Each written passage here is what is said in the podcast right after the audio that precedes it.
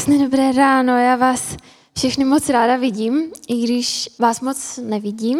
Vrátila jsem se dneska v noci ze svatby, šla jsem spát o půl druhé ráno, takže jestli jste dneska unavení, tak eh, já jsem v tom s váma a chápu vás, ale stejně jsem, jsem nabitá radostí, jsem ráda za to téma, který máme a doufám, že si to užijeme a že nám to něco přinese. A chci vás tady za sebe ještě jednou všechny moc přivítat, ať už jste dobrovolníci, nebo dlouhodobí chodiči, nebo jste úplně nové tváře, jste tady poprvé, po druhé, po třetí a ještě se tak zžíváte a rozkoukáváte. Je to skvělé, že jste tady a strašně si užívám tu rozmanitost, která je v City Houseu. Ať už věková, byť věková rozmanitost tady není až tak velká, pokud jste se koukli kolem sebe eh, někdy během dneška, ale ta rozmanitost, rozmanitost toho, že každý jsme na, na svojí cestě a každý objevujeme jiným tempem. Někdo je křesťan od malička, někdo je křesťan e, měsíc, někdo ještě není vůbec křesťan a teprve je na cestě. A to je skvělé, že všichni tady můžeme mít svůj domov a že všichni tady můžeme být v bezpečí. A pokud si ty ještě nejste dlouhou dobu, tak jsem si řekla, že vám zazdílím něco o sobě, abyste mě více poznali. Je to věc, které si zatím všímají většinou jenom moji blízcí přátelé, a to, že celkem blbě vidím. A měla jsem jednu dobu brýle, ale jak to tak bývá u pubertálních holek, nelíbilo se mi, jak v nich vypadám, dala se mi mamce a rozhodla jsem se, že radši budu prostě méně vidět. A není to nebezpečný, uh, není to vůbec tragický, uh, ale Stává se mi celkem často a někteří z vás to znají, i vy, co vidíte úplně jak ostříž, že prostě jdu po městě a soustředím se na hudbu, kterou poslouchám, na to, co mám ten den před sebou, na svoje povinnosti. A pak za dva dny později někdo přijde a řekne mi, já jsem tě potkala ve městě a mávala jsem na tebe a ty jsi mě ignorovala. A, a já se vrátím v hlavě do toho, co jsem viděla ve městě. A byla to šmouha. Prostě byla to šmouha, nebylo tam nic a já jsem si prostě šla za tím svým. A není to tím, že bych byla až tak slepá, ale já bych ty lidi kolem viděla víc, hlavně do dálky, kdybych se zastavila a zaostřila a pak bych si řekla, jo, tohle je moje kamarádka, která mi mává. Je strašně důležitý to zastavit se a zaostřit. To, na co upneme svůj zrak cíleně, to vždycky budeme vidět nejvíc. Pokud upneme svůj zrak na Boha, zastavíme se, zaostříme, pak on bude to, co uvidíme. Všude kolem sebe. Moje dnešní téma je zaostřeno na boží království. A jak už Hanka říkala, možná si říkáte, to zní jak z pohádky, tady tohle téma.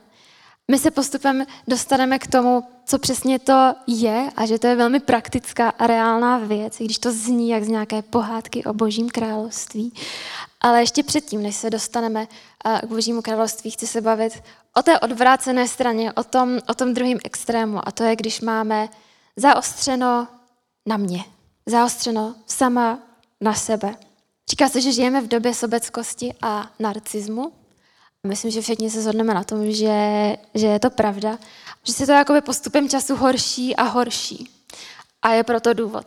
Protože dřív, když nebyly technologie, nebyl moderní svět, a lidé byli na lovu, a fungovali ve skupinách a ve svých smečkách, tak eh, být izolovaný, být sebestředný nebylo možné, protože byste nepřežili. Je to jednoduchý. Člověk se musel vyvinout ve společenského tvora, Někoho, kdo, kdo myslí na ostatní, kdo funguje ve stazích, ve skupině, protože by to jinak nezvládl. Milovat blížního svého bylo to nejpřirozenější na světě, protože vy byste bez něj nepřežili. Vy byste bez něj umřeli. A to, co nám technologie umožnila, je, že snížila některé výzvy, snížila některé hrozby a dělá z nás větší individualisty. Už to zvládneme sami. Už se nemusím spolíhat na skupinu, už se nemusím spolíhat na ostatní. Jsem v pohodě sama, za sebe. No a posledním hřebíkem do rakve byly telefony, internet a sociální sítě. Když jsme už úplně zapomněli na, na naše sousedy, na naše rodiny, na naše kamarády. A tu komunikaci s nimi jsme nahradili online komunikací s profilovou fotkou a přes dívkou. Spousta rodičů předala svoje rodičovství a svoji výchovu tabletům, telefonům, aplikacím, sociálním sítím, který diktují jejich dětem a jejich teenagerům, jaká je hodnota lidského života, jaká je jejich hodnota. A já tady nejsem, abych vám řekla, že technologie jsou špatné a okamžitě si všichni vytáhněte mobil z kapsy a smažte si všechny aplikace, co máte, hlavně sociální sítě, protože je to zlo a všechny nás to zahubí a umřeme a nevím co všechno. Říkám jenom to, že sociální sítě nám slibovaly, že nás strašně všechny zblíží a propojí a udělali úplně pravý opak toho. Důkazem toho jsou mileniálové a Gen Z, generace, které žijí a vyrostly v nejpokročilejší době kterou kdy člověk vytvořil. Žijeme ve světě, kde je lidstvo propojenější než kdy jindy předtím. A přesto podle průzkumu je jen velmi málo pravděpodobné, že budou mít pevné dlouhodobé romantické vztahy, protože je pro ně těžší než kdy jindy navázat s kýmkoliv skutečné spojení. U Gen Z je taky větší pravděpodobnost deprese a větší počet sebevražd. Ale není to jenom o mileniálech a o Gen Z a sedí v téhle místnosti lidi, kteří nejsou ani mileniálové, ani z Gen Z. A podle mě bylo jasné, že semka jako lidstvo jednou dospějeme. Protože to, co se podle mě děje, je to, že jenom dáváme větší a větší průchod tomu, co už je dávno v nás. Co už je dávno zakořeněné v lidstvu jako takovém. Ale už nepotřebujeme tu skupinu pro přežití. A tak ta sobeckost, sebestřednost, zaostřeno na mě, dostává jenom větší průchod a může se projevovat víc. Krásným důkazem toho je pasáž, kterou vám chci přečíst. A je to text, který napsal apoštol Pavel a napsal to Timoteovi, kterému tehdy bylo nějakých 16 let. A říká mu, buď si jist, že v posledních dnech nastanou těžké časy. Lidé budou milovat jen sami sebe a své peníze – Budou vychloubační, arrogantní, urážliví, vzporní k rodičům, nevděční, bezbožní, bezcitní, nesměřitelní, pomlouvační, nevázaní, bezuzdní, nepřátelé dobra, zrádci, lehkomyslní, domýšliví, milovníci rozkoše spíš než milovníci Boha. Tenhle text byl napsaný někdy v prvním století. Pro ty z vás, co jste neměli rádi dějepis, je to hodně, hodně, hodně dávno. A když se na to tak podíváme, tak jsme se moc nezměnili, že jo? Za těch 2000 let. Nic moc novýho si tam nepřečteme o tom, jaký jsme jako lidi celou tu dobu. Ale to, na co se chci dneska zaměřit v rámci té první části kázání, což je zaostřeno na mě, je taková skrytá stránka sebestřednosti. Taková, dejme tomu, další vrstva, a chtěla bych to mít trošku hlouběji. Jedna stránka sebestřednosti, to je to, o čem jsem teď mluvila, je to nějaká lidská přirozenost, je to něco, co je od počátku prostě zakořeněný v nás a k čemu každý vždycky budeme tíhnout. Protože každý z nás, ruku na srdce, jsme občas trošku sobeček a, a to tak prostě je. Fakt je, že ta opravdová sebestřednost a ten pohled a to zaostření na mě nepochází jenom z nějaké píchy nebo z přehnaného sebevědomí, ale je to právě naopak. Určitě jste si někdy o někom řekli, to je tak otravný, jak tenhle člověk mluví pořád jenom o sobě. Ten je tak namyšlený, ta je tak namyšlená, tak sebestředný, sebestředná. Myslí si, že je všechno o něm.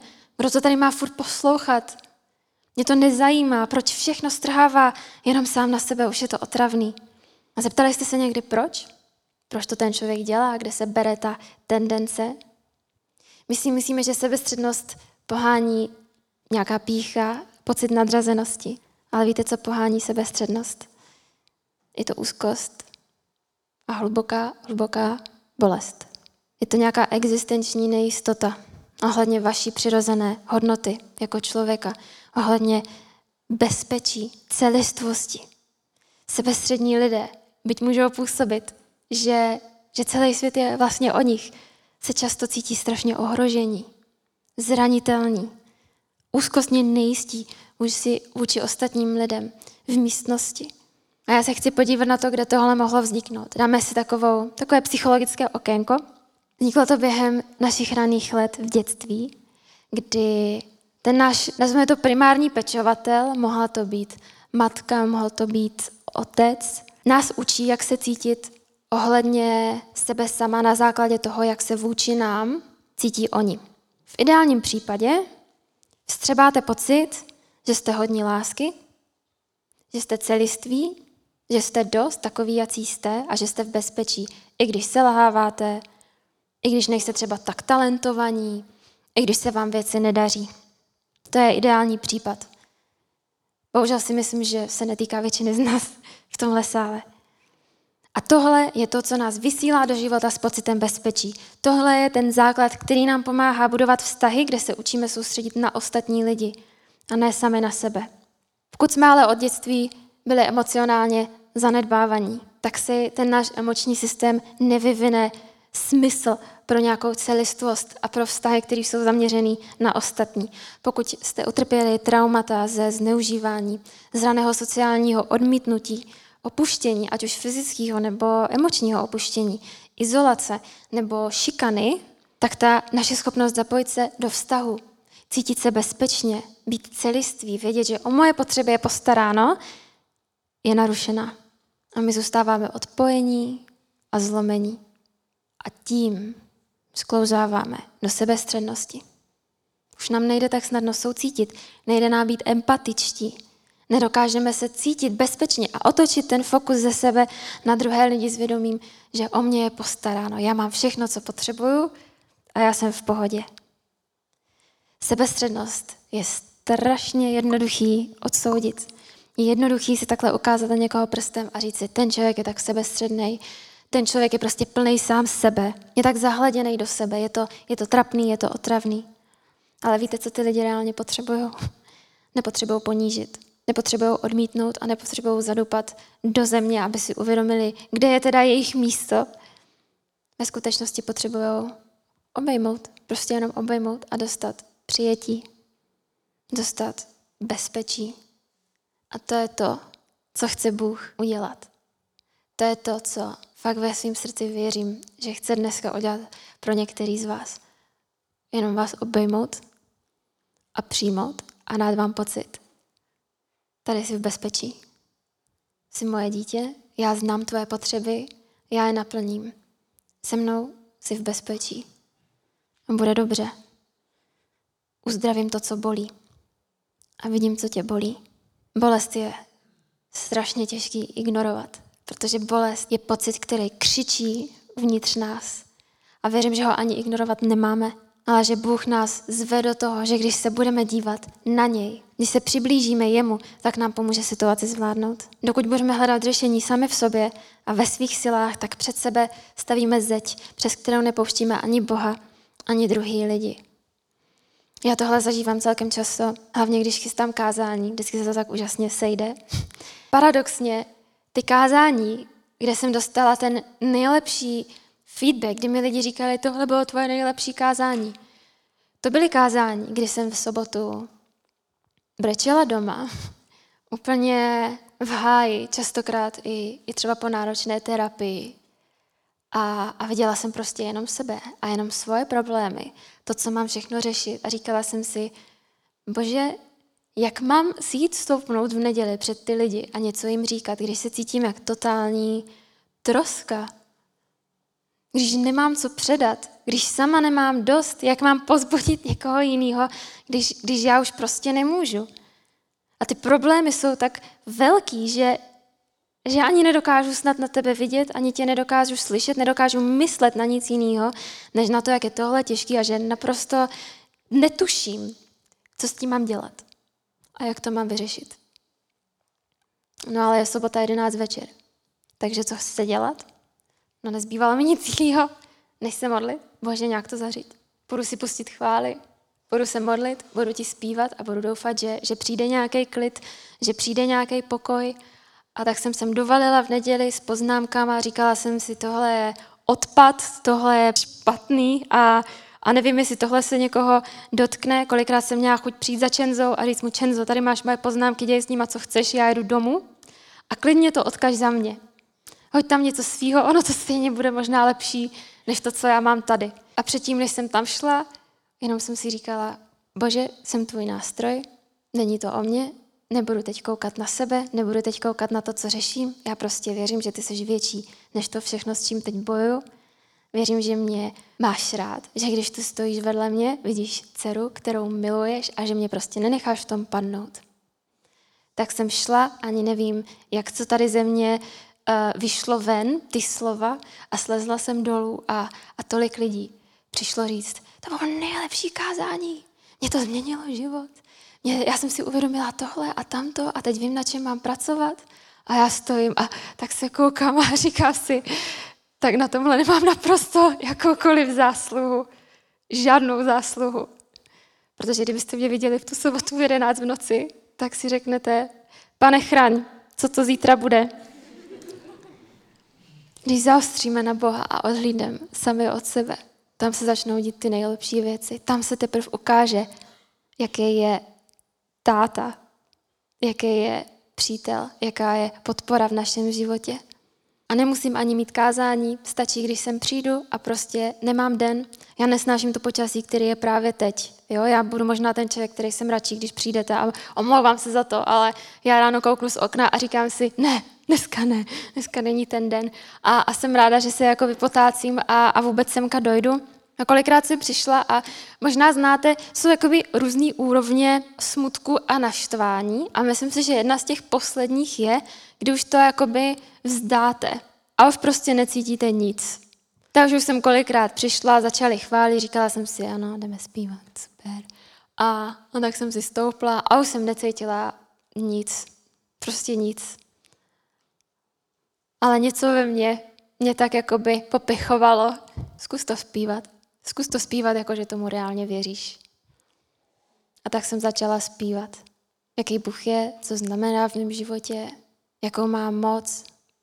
A najednou přišel takový pocit vděčnosti, který mě až rozplakal. A jsou to ty slzy radosti z toho, že já vůbec nechápu, co mám.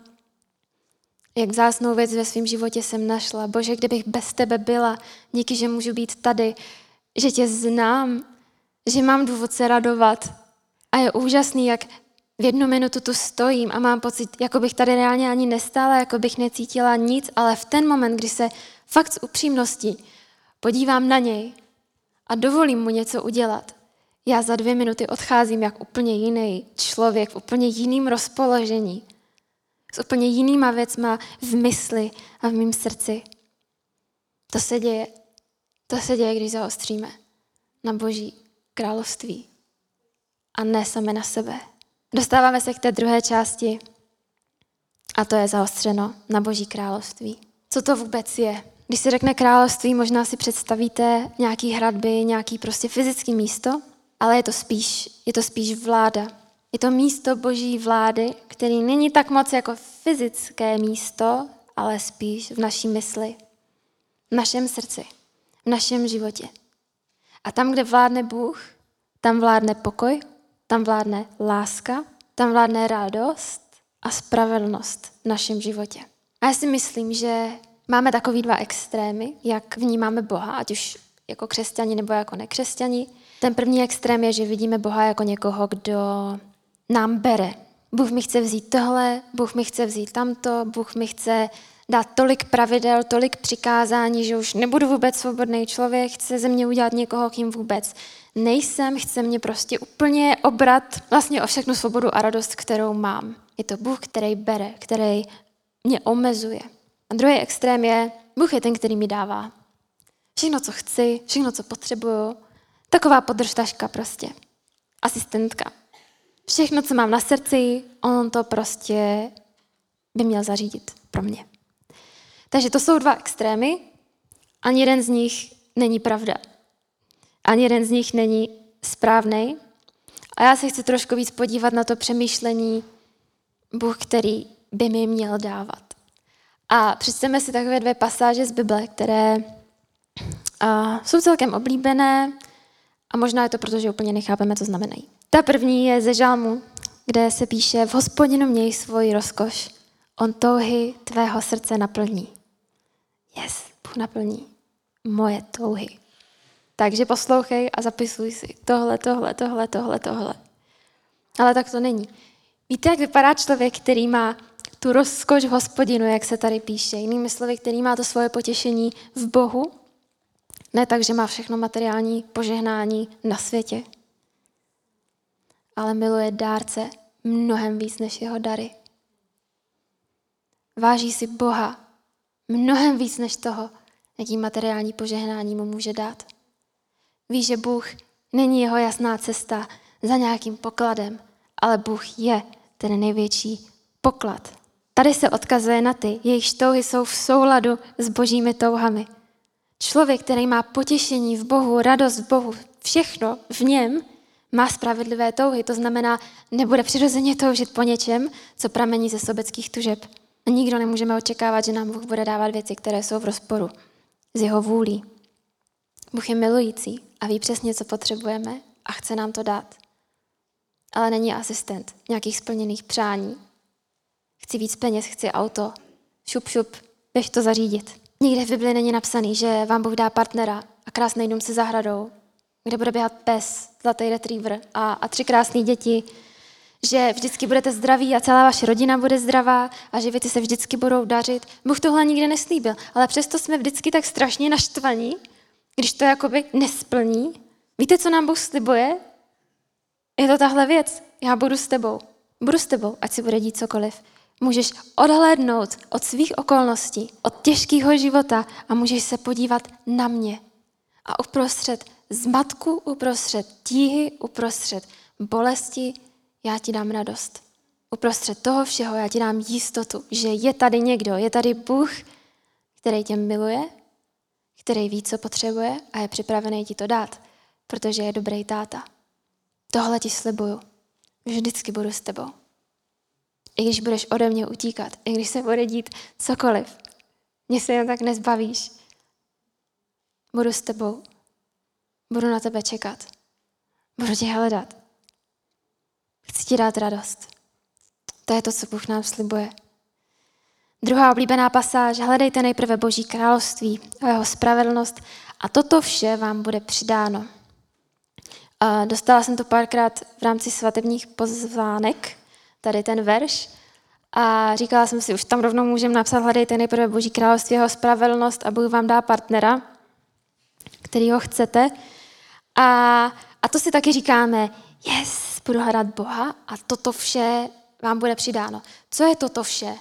Nevím, asi to, co chci já, že jo, protože nebudu si číst to, co je nad tím, ani to, co je pod tím. Takhle se mi to líbí, tohle chci na hrnek, tohle si chci vytetovat tady na stehno a to je prostě verš mýho života. A je to jeden z klíčových veršů. A je třeba jako vždycky chápat ho v kontextu i veršů, které jsou před ním a za ním. A tyhle slova často vytrháváme z kontextu a používáme je opět v domněnce, že Bůh nám prostě dá všechny materiální požehnání a hlavně pokud ho budeme hledat. A to vůbec není smyslem této věty. Kontextem těch věcí, o kterých se tam mluví, jsou základní životní potřeby. Jídlo, oblečení. To, čeho většina z nás v dnešní době má přebytek. Ježíš nám tady říká, abychom nežili v neustálých obavách. Jak tyhle věci získáme, jak získáme věci, které uspokojují naše základní potřeby. Chci, abychom důvěřovali tomu, že, že náš nebeský Otec svým dětem poskytne to, co potřebují, protože si jich tak moc váží, protože tak moc miluje. A místo toho, abychom žili v neustálých starostech, nám dává zdroj energie. Usiluj o mě, hledej mě, důvěřuj mi a nech na mě, abych se postaral o ty základní věci ve tvém životě. To je to, co ten verš říká. A bohužel mrzí mě to, dům, tři děti a zlatý retriever není úplně uh, základní potřeba našeho života. Pravdou je, že každý z nás, co tady sedíme, si nese nějakou bolest, nějakou zátěž z rodiny, nějaký vzorec z rodiny, nějakou těžkost. A pravda je, že čím víc se koukáme sami do sebe, čím víc se budeme starat jenom sami o sebe, čím víc budeme hledat odpovědi jenom sami v sobě, tím víc ztrátím, ztracíme spojení s lidma kolem nás a s Bohem. Tím víc mu ubíráme prostor, aby se o nás postaral A on to chce. On touží potom postarat se o nás, protože ví přesně, co potřebujeme. Protože už teď, jak tu sedíš, zná přesný den a čas, kdy, kdy umřeš, koho si vezmeš nebo nevezmeš, jestli budeš mít ten dům nebo nebudeš mít ten dům. Vidí to všechno a ví přesně, co potřebuješ pro ten další krok. Ví přesně, co potřebuješ teď, co zužitkuješ za 10 let, za 15 let, za 20 let. Chce ti to dát, chce se o tebe postarat, protože jeho plány pro nás jsou o radosti, o nalezení pokoje. Ne o tom nás omezit a, a zadupat do země. A já si chci teď podívat na to, jak Ježíš mluvil o, o božím království, protože jsou to strašně krásné přirovnání, které nám toho prozradí hrozně moc. A budeme číst z Matouše, kde, kde říká, podo, pověděl jim další podobenství. Nebeské království je jako horšičné zrnko, které člověk vzal a zasel na svém poli. To zrnko je sice nejmenší ze všech semen, ale když vyroste, je větší než jiné byliny a je z něj strom. Takže ptáci přiletí a ohnízdí se v jeho větvích. Vyprávěl jim ještě další podobenství. Nebeské království je jako kvas, který žena vzala a zadělala do tří měřic smouky, až nakonec všechno skvasilo. Ježíš tady učí, že to slavné boží království se neobjeví v plné slávě jen tak. Jen tak z ničeho nic, ale začíná jako, jako malinkatý semínko v našich srdcích. A od tam poroste. Od tam poroste do něčeho nádherného, do něčeho velkého, slavného. To druhé podobenství o, o kvasu je, je záběrem, tak jak to Ježíš dělal, naprosto obyčejné události z každodenního života. Každý tehdy viděl ženu, která a, připravuje chleba. A ten proces zahrnoval přidání kvásku do těch tří měřic mouky, což je asi 23 kg. Z toho je tolik chleba, že by to nasytilo asi 100 lidí. A opět říká, Boží království je něco úplně malého, co hodíš do obrovského množství mouky a jenom to způsobí růst, nasycení dalších lidí kolem tebe. Je to něco malinkého, co je přimíchaný nebo schovaný dovnitř nás a tam to roste. Tam se to stává něčím obrovským, co nejde přehlídnout. A dál říká, nebeské království je, jako když člověk najde poklad ukrytý v poli. Znovu ho ukryje a pak jde s radostí, prodá všechno, co má a koupí to pole.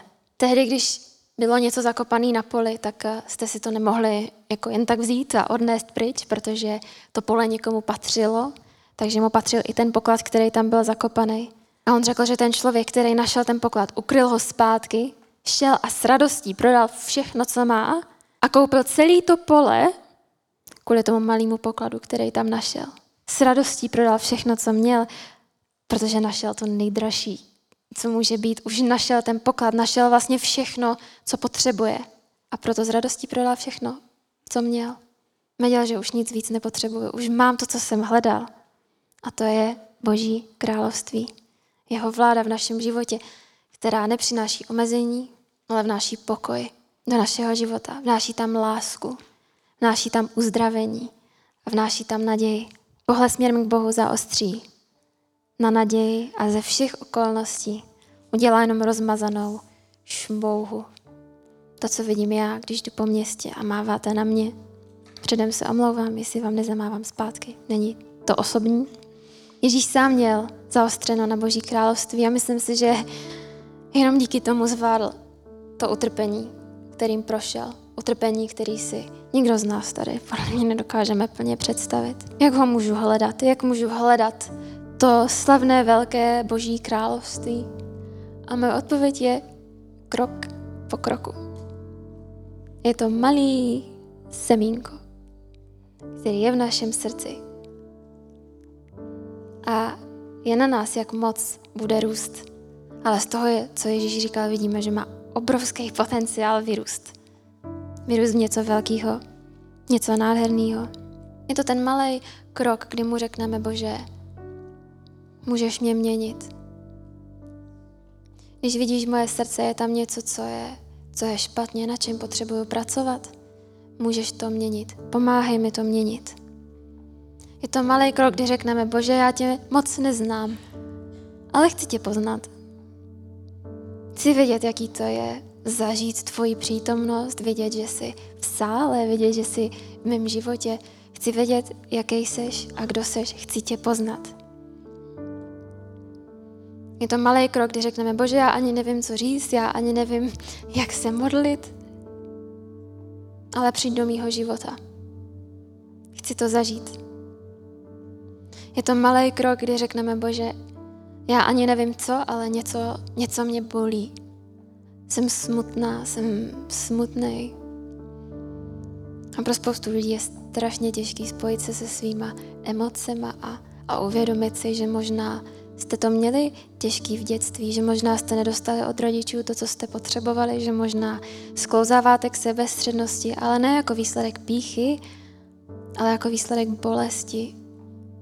Je těžký důvěřovat, že je tu Bůh, který mi dá to, co potřebuju a, a naplní moje potřeby tak, abych mohla já dávat dál a dívat se na ostatní. Je to ten malý krok, kdy řekneme, Bože, uzdrav mě. Bože, důvěřuji ti. Bože, přestávám se koukat do zrcadla, přestávám se koukat tady sama na sebe a hledat tady odpovědi, ale koukám na tebe. Koukám na tebe a, a důvěřuji ti. Důvěřuji ti, že se o mě postaráš.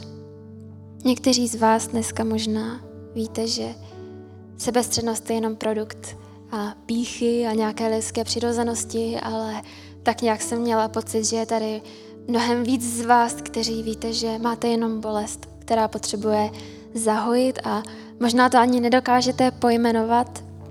Nevíte, kde se to vzalo a kdy se to vzalo. Možná přesně víte, co to způsobilo a, a jaký je nějaký vaše třeba rodinný trauma. Já ale věřím, že, že ať už víte nebo nevíte, Bůh je tady a chce ty věci uzdravit. Bůh je tady a fakt s nataženýma rukama čeká. A jedno, jestli ho znáš den nebo týden nebo deset let, prostě po každé, to je na něm tak nádherný, po každé se s ním jakoby můžeme setkat znovu. Po každé můžeme znovu objevit, kým je a znova si zažít na vlastní kůži, jakou naději, jaký pokoj, jakou lásku přináší do našeho života. Takže pokud to jste a říkáte si, já, já nemám co dát, teď já sama potřebuju.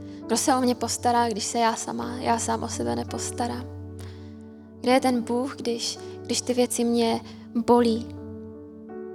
Chci, abyste mohli teďka přijít k němu a, a být prostě v jeho přítomnosti. Ať už to bude tím, že budeme jenom sedět, nebo, nebo se budeme modlit.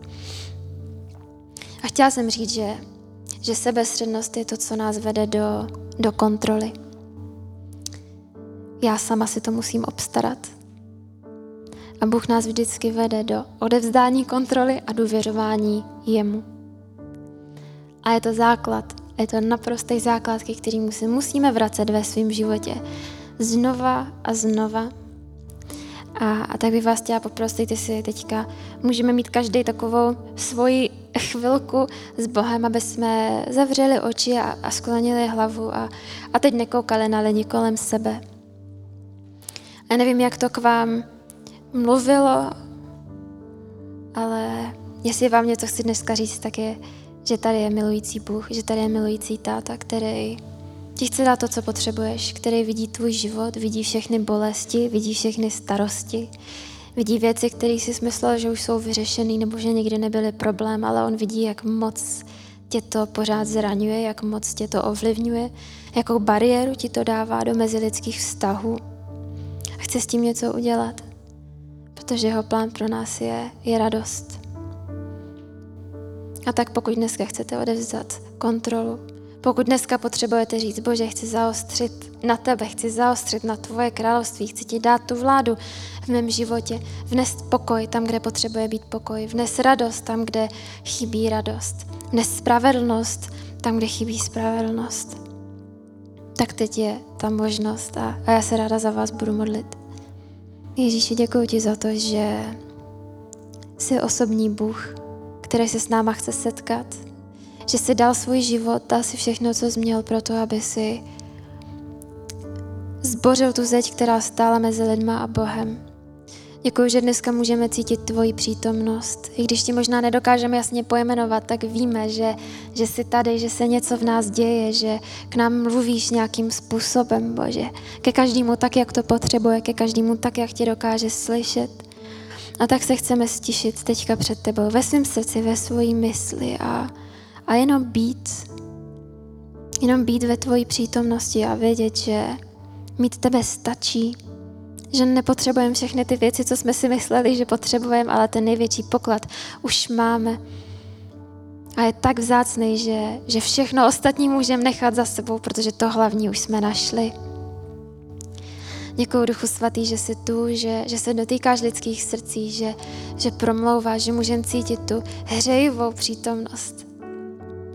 Tak pouštíme kontrolu, pouštíme sebestřednost, pouštíme ten pohled sami na sebe a dneska chceme možná poprvé, možná posté odhlídnout od sebe a zaměřit se na tebe. Nechat tě přijít do našich srdcí, do našich životů a nechat tě vládnout a přinést tam lásku, naději a pokoj.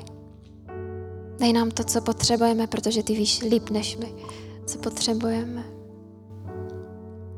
Díky, že tu jsi, že jsi reálný, že to můžeme poznávat a že u tebe jsme v bezpečí.